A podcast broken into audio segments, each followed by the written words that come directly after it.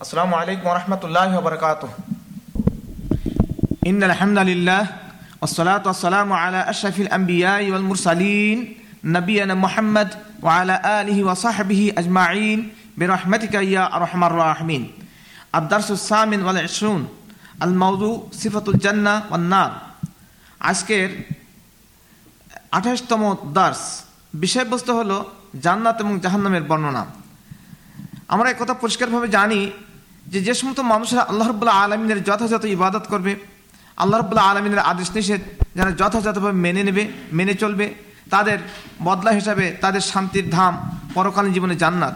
আর যারা আল্লাহ যারা আল্লাহ নাফারমানি করবে, আল্লাহর সাথে কুফরি করবে, আল্লাহর আদেশ নিষেধ যারা মেনে চলবে না, তাদের শাস্তি স্বরূপ পরকালীন জীবনে জাহান নামে শাস্তি ভোগ করতে হবে। আজকে আমি আপনাদের সামনে জান্নাত সম্পর্কে, জান্নাতের বিবরণ সম্পর্কে এবং জাহান নামের বিবরণ সম্পর্কে আপন খুব সংক্ষিপ্তভাবে কতগুলো আয়াত এবং কতগুলো হাদিসের তর্জমা শুধুমাত্র আপনাদের সামনে পেশ করার চেষ্টা করব। প্রথমে জান্নাতের বর্ণনা।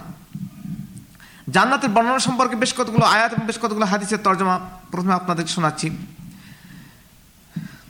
এক নম্বর, জান্নাতের প্রশস্ততা, আল্লাহ রবুল্লাহ আলমিন বলেছেন, জান্নাতের প্রশস্ততা আকাশ ও জমিন জমিন জমিন সমূহ, সুরা আল ইমরান একশো তেত্রিশ নম্বর আয়াত।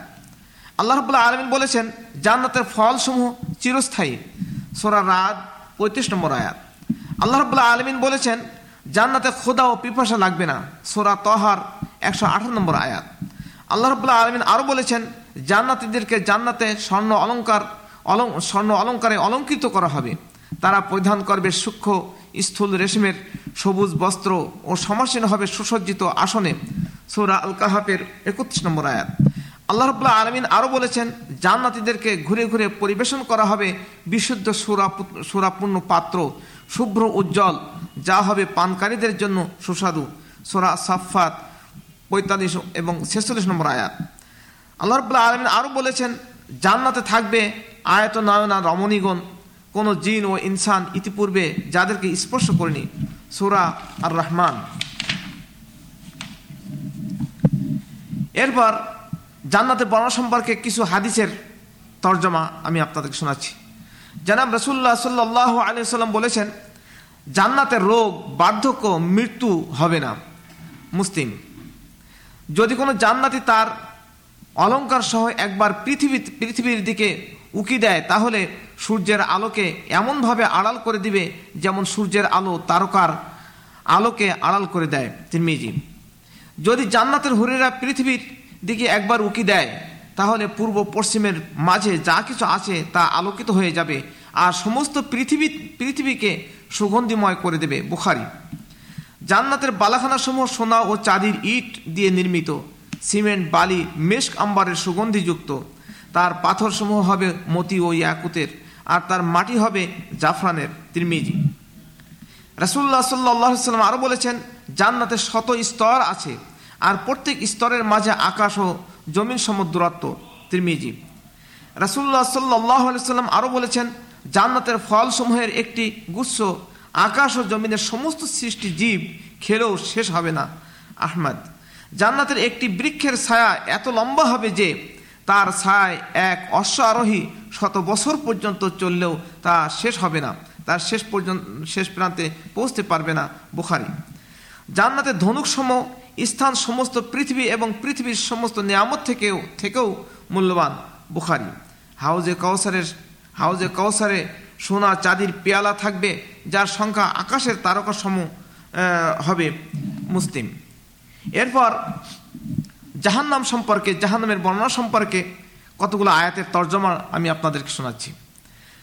জাহান্নামীদের জন্য আগুনের পোশাক তৈরি করা হয়েছে। তাদের মাথার উপর ফুটন্ত পানি ঢেলে দেওয়া হবে। ফলে তাদের পেটে যা আছে তা তা এবং চর্ম গলে বের হয়ে যাবে। সোরা হাজ উনিশ নম্বর আয়াত। জাহান্নামীদের জন্য রয়েছে আগুনের বিছানা এবং আগুনের চাদর। সোরা আরাফ একচল্লিশ নম্বর আয়াত। জাহান্নামীদের গলায় বেড়ি, হাতে জিঞ্জির পায়ে শিকল পরিয়ে জাহান্নামে নিক্ষেপ করা হবে। সোরা হাক হাক্কাক, চৌত্রিশ নম্বর আয়াত এবং সোরা মুমিনুন, একাত্তর, বাহাত্তর নম্বর আয়াত। জাহান্নামীদেরকে জাহান্নামে সৌদ নামক আগুনের পাহাড়ে চড়ানো হবে। সোরা মুদাসির সতেরো নম্বর আয়াত। জাহান্নামীদেরকে সেখানে পুজ মিশানো, পানি পান করানো হবে। সোরা ইব্রাহিম, ষোলো নম্বর আয়াত। পূজের ন্যায় পানীয় দেয়া হবে, যা তাদের মুখমণ্ডল দগ্ধ করবে। সোরা কাহাব উনত্রিশ নম্বর আয়াত।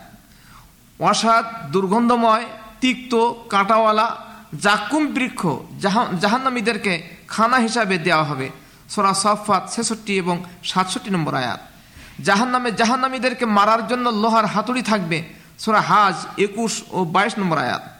জাহান্নামীদেরকে এক শিকলে বাধা অবস্থায় জাহান্নামের কোনো কোনো সংকীর্ণ স্থানে নিক্ষেপ করা হবে, তখন তারা মৃত্যু কামনা করবে, কিন্তু মৃত্যু আসবে না। সোরা ফুরকান তেরো চোদ্দ নম্বর আয়াত। এরপর জাহান্নামের জাহান্নাম সম্পর্কে কতিপয় হাদিসের তর্জমা আমি আপনাদের সামনে বলছি। জাহান্নামে একটি সাপ উটের উটের সমান হবে, যা একবার দংশন করলে জাহান্নামী চল্লিশ বছর পর্যন্ত তার ব্যথা অনুভব করবে। মুসলিম আহমদ। জাহান্নামের একটি দাঁত অহুত পাহাড়ের সমান হবে। মুসলিম। জাহান্নামী জাহান্নাম থেকে জাহান্নামী জাহান্নামে এত চোখের পানি ঝরাবে যাতে নৌকা চালানো যাবে। হাকেম, জাহান্নামে কাফের দু কাঁধের মাঝের দূরত্ব হবে কোনো দ্রুতগামী অশ্ব আরোহীর তিন দিন চলার পথের সমান। রওয়াহ মুসলিম, জাহান্নামের চামড়া বিয়াল্লিশ হাত মোটা হবে। জাহান্নামের বসার স্থানের দূরত্ব হবে মক্কা ও মদিনা মদিনার দূরত্বের সমান। তিরমিজি, কেয়ামতের দিন জাহান্নামকে টেনে আনার জন্য চুরানব্বই কোটি ফ্রেস্তা নির্ধারণ করা হবে। জাহান্নামের গভীরত্ব এত হবে যে কোনো ব্যক্তি তার তলদেশে পৌঁছতে সত্তর বছর সময় লাগবে। সংক্ষিপ্তভাবে জান্নাত এবং জাহান্নামের আলোচনা আমি আপনাদের সামনে তুলে ধরলাম। বিস্তারিত জানার জন্য বিভিন্ন রকম বই পড়াশুনো করতে হবে। আল্লাহ রব্বাল্লাহ আলমিন আমাদেরকে জান্নাতবাসী হওয়ার তৌফিক দান করেন এবং জাহান্নামের আগুন থেকে রক্ষা পাওয়ার, জাহান্নামের আগুন থেকে মুক্তি পাওয়ার তৌফিক আল্লাহ রব্বাল্লাহ আলমিন আমাদেরকে দান করেন। ও আখির দাওয়ানা আনিল আলহামদুলিল্লাহ রবিল্লা আলমিন। আসসালামু আলাইকুম রহমতুল্লাহ।